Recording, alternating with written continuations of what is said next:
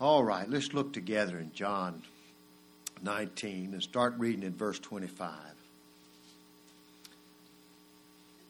now there stood by the cross of Jesus his mother and his mother's sister, Mary, the wife of Cleophas, and Mary Magdalene. When Jesus therefore saw his mother and the disciple standing by, whom he loved, he saith unto his mother, Woman, behold thy son. Then saith he to the disciple, Behold thy mother. And from that hour that disciple took her unto his own home. After this, Jesus, knowing that all things were now accomplished, that the scripture might be fulfilled, saith, I thirst. Now there was set a vessel full of vinegar, and they filled a sponge with vinegar, and put it upon hyssop, and put it to his mouth. When Jesus therefore had received the vinegar, he said, It is finished. And he bowed his head and gave up the ghost. I've titled my message this morning, Scriptures Fulfilled. Scriptures Fulfilled. Now, here at the cross of our Lord Jesus Christ, there's three groups of people. Three different groups of people. First of all, there's the Jews. The Jews who, as Jack said, hated the Lord Jesus Christ, sought to lay hands on him. Well, the hour has come that they should take him, should lay hands upon him. The Jews who hated him, rejected him, the religious leaders, they despised their own Messiah, rejected him. And they were there to delight in seeing his sufferings. They were there to enjoy seeing our Lord Jesus Christ in his agony. And then second group was the Roman soldiers. Now these Roman soldiers were there, they were there out of duty. They was just like anybody else in the military. They went where they was told to do, go and do what they was told to do. So they were there because they was there at it. The next day, if they crucified anybody, it might be some different soldiers. But they were there just out of duty. And then the third group were those who knew and loved the Lord Jesus Christ. And there's only five of them. Only five.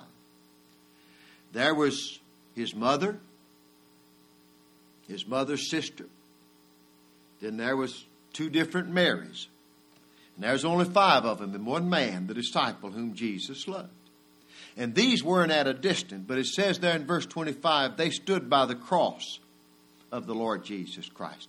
You know, when we picture the cross, most people, when they picture the cross, they picture it being real, real tall, real high, and, and, and, and a, a, beam with two crosses, with a cross across it. But that's not the way it was. When you look up the word cross or tree in the scriptures, it was actually probably one, it was probably just a tree that had been cut down.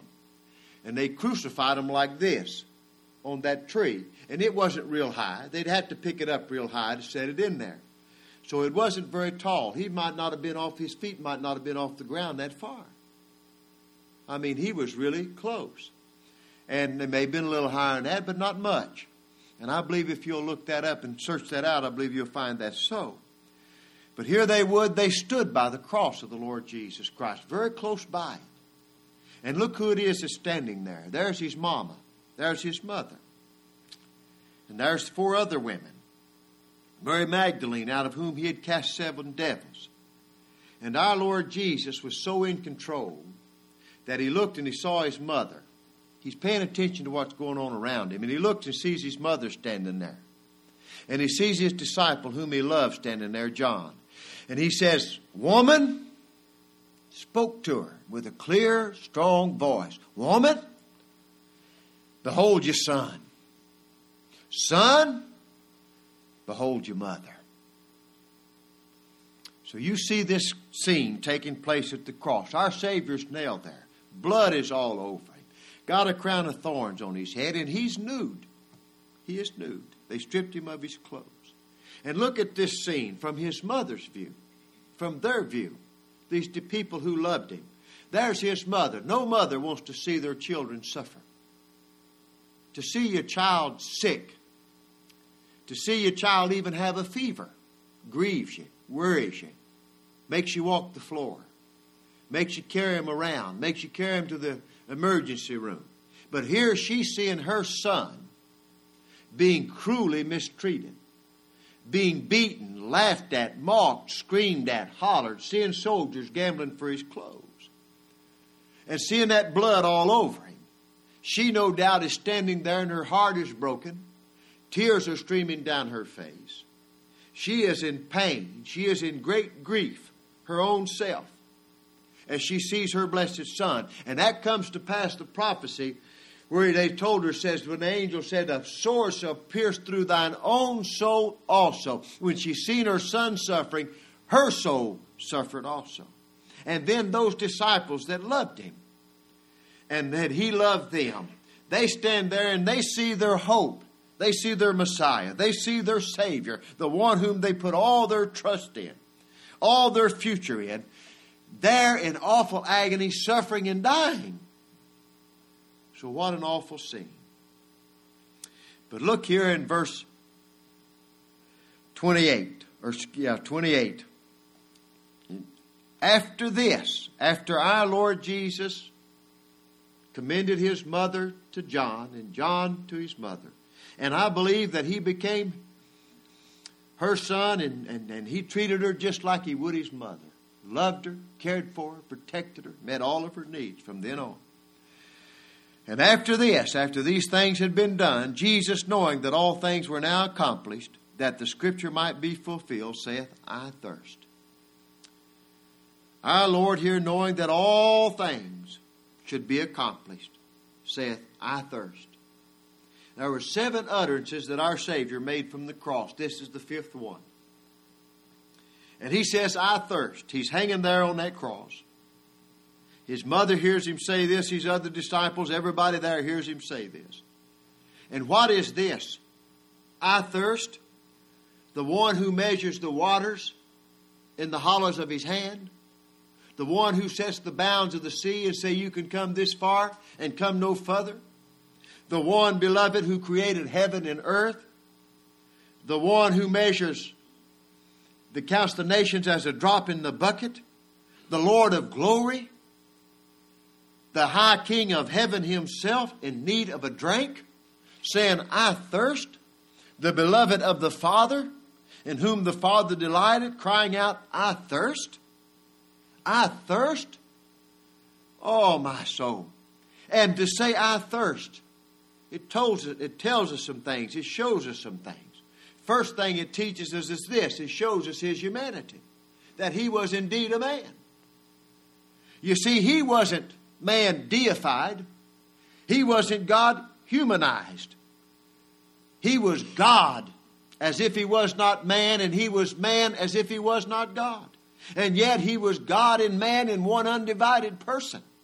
The Lord Jesus Christ was God man. He was God before he ever became a man. And once he united himself with flesh and became a man, he'll forever be a man. He was God when he came in the womb of a virgin. But yet, to be identified with us, he took upon himself human nature. And so he was forever God, and once he took humanity, he's forever man. And that's why John said that, and we, the Word, the one by whom God did all things, was manifested in the flesh, and we beheld his glory. What glory! That God would come down that God would take upon to himself human nature and human flesh and be identified with us. And we beheld his glory as the only begotten of the Father, full of grace and full of truth. And the scriptures tells us that he was made like unto his brethren. It behooved him to be made like unto his brethren, that he might be made partaker of flesh and blood, that he might be a faithful and merciful high priest in all things pertaining unto God. Now, our Savior, as a man, I don't understand these things, but I know they're so. It says when he was 12 years old, he increased in wisdom and in stature. How does God? God don't increase in wisdom and in stature. But he was a man. And he says, I thirst. And as a boy, 12 years old, it says he increased in wisdom and stature, both with God and with men. And it tells us one day that he was weary on his journey and he sat down by a well. God don't get weary, but the Lord Jesus Christ got weary. The scriptures tells us he was a hungered. God don't get hungry. He said, if I was hungry, would I ask of you? The cattle on a thousand hills is mine. And yet, when he went to that fig tree and he was hungry and rest to get a fig and there was no figs on it, he cursed it. Now God don't get hungry, but man don't curse a tree either, and it dies. And all beloved, and he slept. Got tired and he had to rest. And he laid down the whole of a ship and he slept one day. And yet, when they woke him up and said, Master, carest thou not that we would perish? And he walked out and he caused that storm to be still. God don't sleep. But man don't calm the sea either. But our Savior was God and man. And he and he marveled. God don't marvel at anything. But the Lord Jesus, two things he marveled at. Unbelief. It astonished him, marveled him that somebody would not believe. And is marveled that men would believe. Two things. It's a marvel. Don't you think it's a marvel that you believe? What a miracle of the grace of God that you believe. That you're trusting someone you've never seen. Believe you've got a righteousness of a man who sits at the right hand of God. Believe that you're justified from all things, that all your sins are gone and that you, when you leave this world, will spend eternity with the Lord Jesus Christ, beholding Him. And you in your sin, you with your flesh, you with your weaknesses, you with your inability, you in your deadness, you with all that you are, that you believe, what a marvel! And then what a marvel that you wouldn't believe. God Himself. And oh, beloved, and then not only that, but He wept. Our Savior stood and wept. Tears came down his face. He cried. And he prayed. He prayed. God don't need to ask anybody anything. But the Lord Jesus Christ, he prayed. And it also tells us that he rejoiced. And it tells us as he stood outside Lazarus' tomb, he groaned how many times have you groaned? He hears our groanings which cannot be uttered, and he himself groaned. And here it says, I thirst, that he's thirsty. Now, beloved, God does not thirst. We never read of an angel ever thirsting. The only people that thirst is men. But let me show you something. Look in Revelation 7. Look in Revelation 7. There's coming a time. God don't thirst. Angels don't thirst. And one of these days, there's coming a time when we'll never thirst. Look here in Revelation 7 16. They shall hunger no more, neither thirst any more. Neither shall the sun light on them nor any heat. Oh my, there's coming a day. God don't thirst, but Christ did.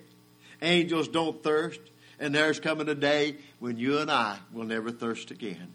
But here our Lord, in the depths of his humiliation, he says, I thirst. He said that you turned my summer into a drought. Talked about his own self. This cry comes, this cry of our Savior, I thirst, comes after the three hours of darkness on the cross, after the God pulled down the curtains of heaven, after God would not let man see what transpired on that cross, after God pulled down the curtains and turned out the light so men wouldn't see the sufferings of his son and that great transaction that took place between the two. After the three hours of darkness and the sun come back out, he says, I thirst. This is after he had endured the fierceness of the wrath of God that was poured out on his soul, poured out on his body, poured out on him. And beloved, that should have been poured out on us. And yet, beloved, instead of it consuming him, he consumed it in our room instead. But when he says, I thirst, he didn't say, I thirst for the relief of his suffering. When you and I are thirsty, we drank to relieve our suffering. our desire, our need. Not our Savior. When he says, I thirst, he didn't cry out, I thirst, so that they'd give him something to drink to relieve his suffering. That's not the reason. You see, he was the one who caused the water to flow out of the smitten rock in the wilderness. He was that rock that followed them in the wilderness. Our Lord Jesus, by not even a word, turned water into wine. He could as easily have met his own needs. He could have met his own needs, just done away with his thirst without even a thought. But why didn't he? Why didn't he? I'll tell you why. Because it is written. Written of me, he said, in the volume of the book. It is written of me. Lo, I come. I delight. I delight to do thy will. And he come to do the will. And because it was written of him that he should thirst, he says, I thirst. Uh-huh. You see, even in our Savior's death, just like in his life, he fulfilled the scriptures to the minutest detail. He believed and acted and said that the scriptures was to him the word of the living God. And see, here he makes known his need. Not that his need might be relieved, but that the scriptures might be fulfilled. Ain't that what it says? After this, Jesus, knowing that all things were now accomplished, that the scripture might be fulfilled, said, I thirst. I thirst. That's the only reason he said it. Though he was thirsty, but that the scripture might be fulfilled. And it says, Jesus, knowing all things that were now accomplished. Now, here's a man who had hung on that cross for six hours, had passed through sufferings that you and I can't possibly conceive of. We suffer a little bit and won't be long, everybody know about it, but not him. He had passed through sufferings. The physical sufferings wasn't nothing. Those other men were on that cross and they were suffering. But it's who it was that was suffering that made his suffering so great. It was who it was. And it was who that was causing his suffering. It was God, really, that was causing his sufferings. He was ordained to these sufferings. And he had hung on that cross for six hours and had passed through sufferings that you and I cannot conceive of. To be forsaken of the Father, to bear the wrath of God, to have sin charged to his account. And yet here he is. He is clear in his mind. His memory is perfect. He is completely self possessed. And he, in a moment, viewed all the prophecies concerning himself and knowing all things that should be accomplished concerning himself. He said, I thirst. I thirst. Because it was the appointed time for him to say, I thirst.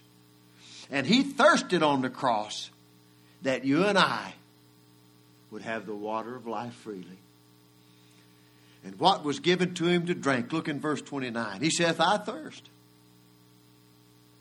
Now there was set a vessel full of vinegar. And they filled a sponge with vinegar and put it upon hyssop and put it to his mouth.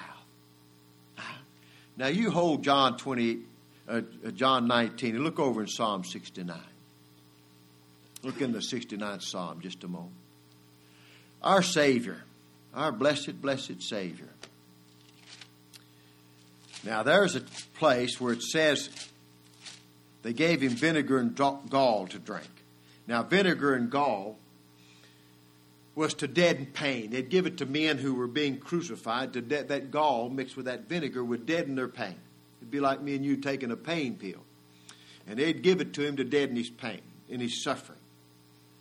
And that's way people are people are dying now. They've got these concoctions. You know, I've been with people and they give them three or four different drugs that when they're fixing to die, so that they'll just won't suffer when they die. They just kind of go to sleep, these hospices and things. Well, they had this vinegar and gall. They mixed the vinegar in it and they rushed in the gall, mixed it up, and they put it up to his lips, and our Lord wouldn't drink that. He's not going to take anything to deaden his pain. He's not going to take that. He's going to suffer. And he's going to do it willingly. He's going to do it joyfully. He's going to do it to fulfill the will of God. He's got to suffer so that you and I don't have to suffer what he did. But here, when they offered him this vinegar, look what is said in Psalm 69 and verse 21. They gave me also gall for my meat, and in my thirst they gave me vinegar to drink. Oh my. And here, when they offered him that vinegar and put it to his mouth, he took it. He wouldn't take the gall, but he took the vinegar. And why did he do that? To fulfill the scriptures. To fulfill the scriptures, the Father's will. And then in verse 30, it says this in John 19. When Jesus therefore had received the vinegar, you see, he took it. Wouldn't take the gall. Wouldn't take the gall and vinegar when they offered that to him at the outset of being crucified. Six hours later, he says, I thirst. And they gave him the vinegar to drink. And he received it. And then he said, It is finished. He said, It is finished. And this is the briefest cry of our Savior from the cross. It's the briefest cry, yet it's the fullest cry.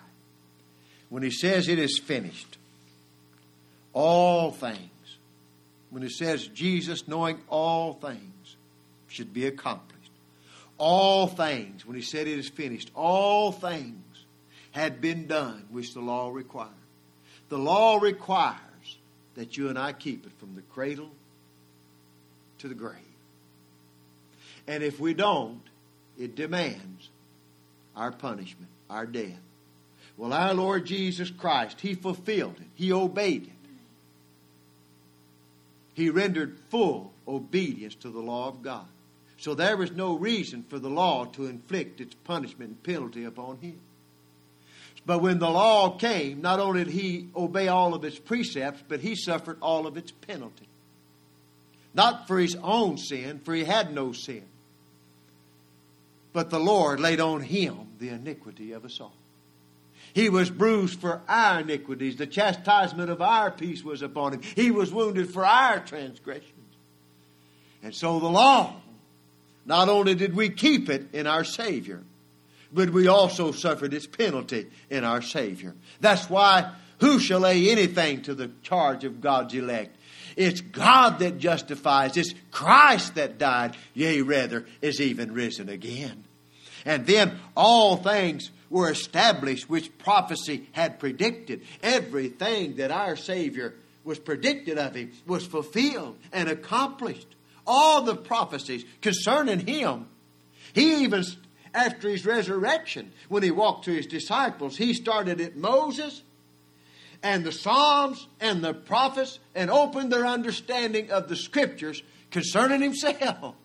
Oh, whenever you find out that this blessed book is about the Lord Jesus Christ, it becomes a new Bible to you. Now, most of you all been in religion most of your life. And all you done when you seen him before you seen Christ and got saved by the grace of God, all you saw was law and works trying to do something to be accepted of God, trying to do something to get rid of your sin. But when God made you see Christ and revealed Christ to you, and you saw that salvation was the Lord, you said, That's a new Bible to me. I never saw that before. I didn't even know that was in there. Huh? This, this blessed book. I, on Sunday nights at home, what I'm trying to do is, is I take an Old Testament picture of Christ. And I try and I use one, Gary, that when I go to the I want to see it what it says about Christ there, and then go to the New Testament and show that it's fulfilled in him. like that rock that was smitten.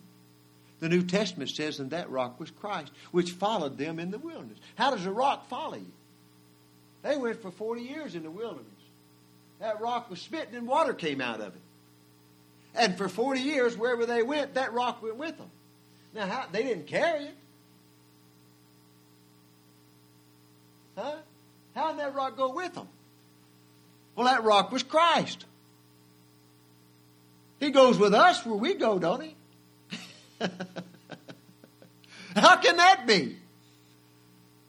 He's the Lord. He's the Lord.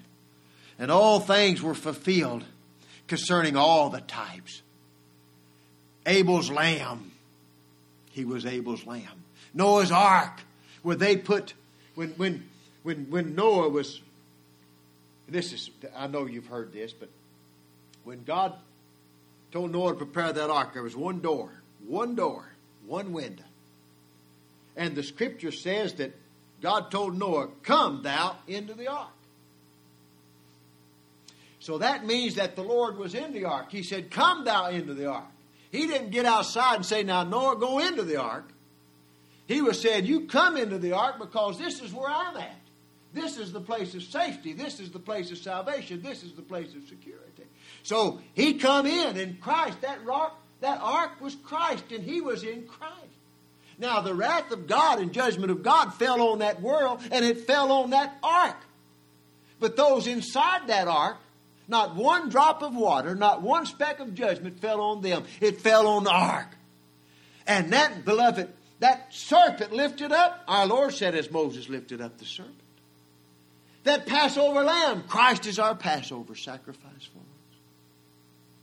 That mercy seat in the tabernacles, David said last night, that mercy seat was the Lord Jesus Christ. All things were fulfilled concerning the types. All things were accomplished which the Father had given him to do.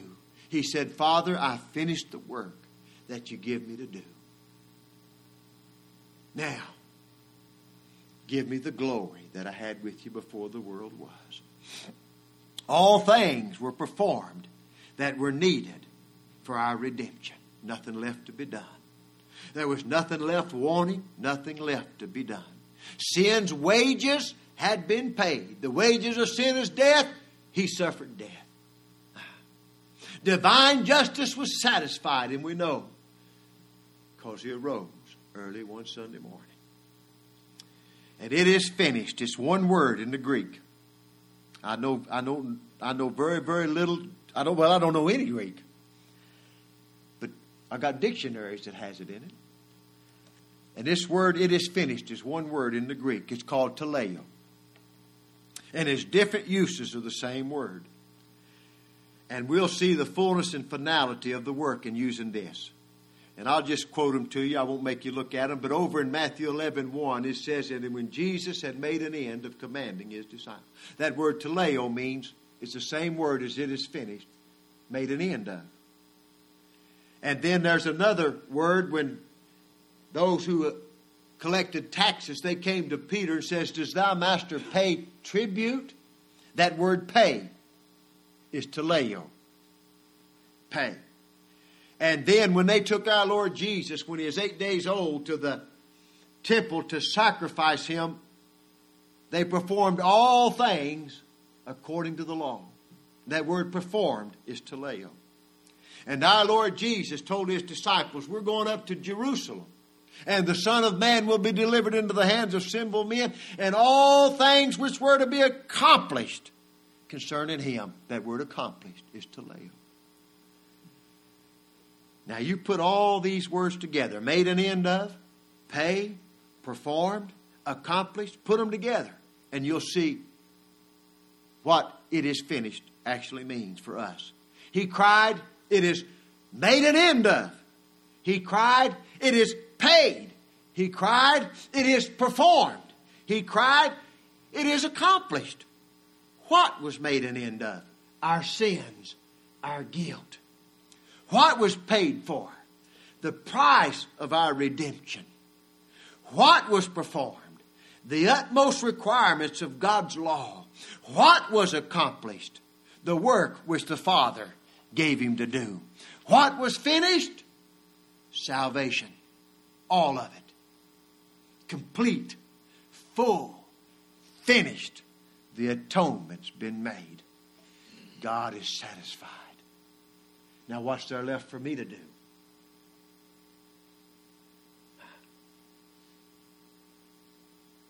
But to rest.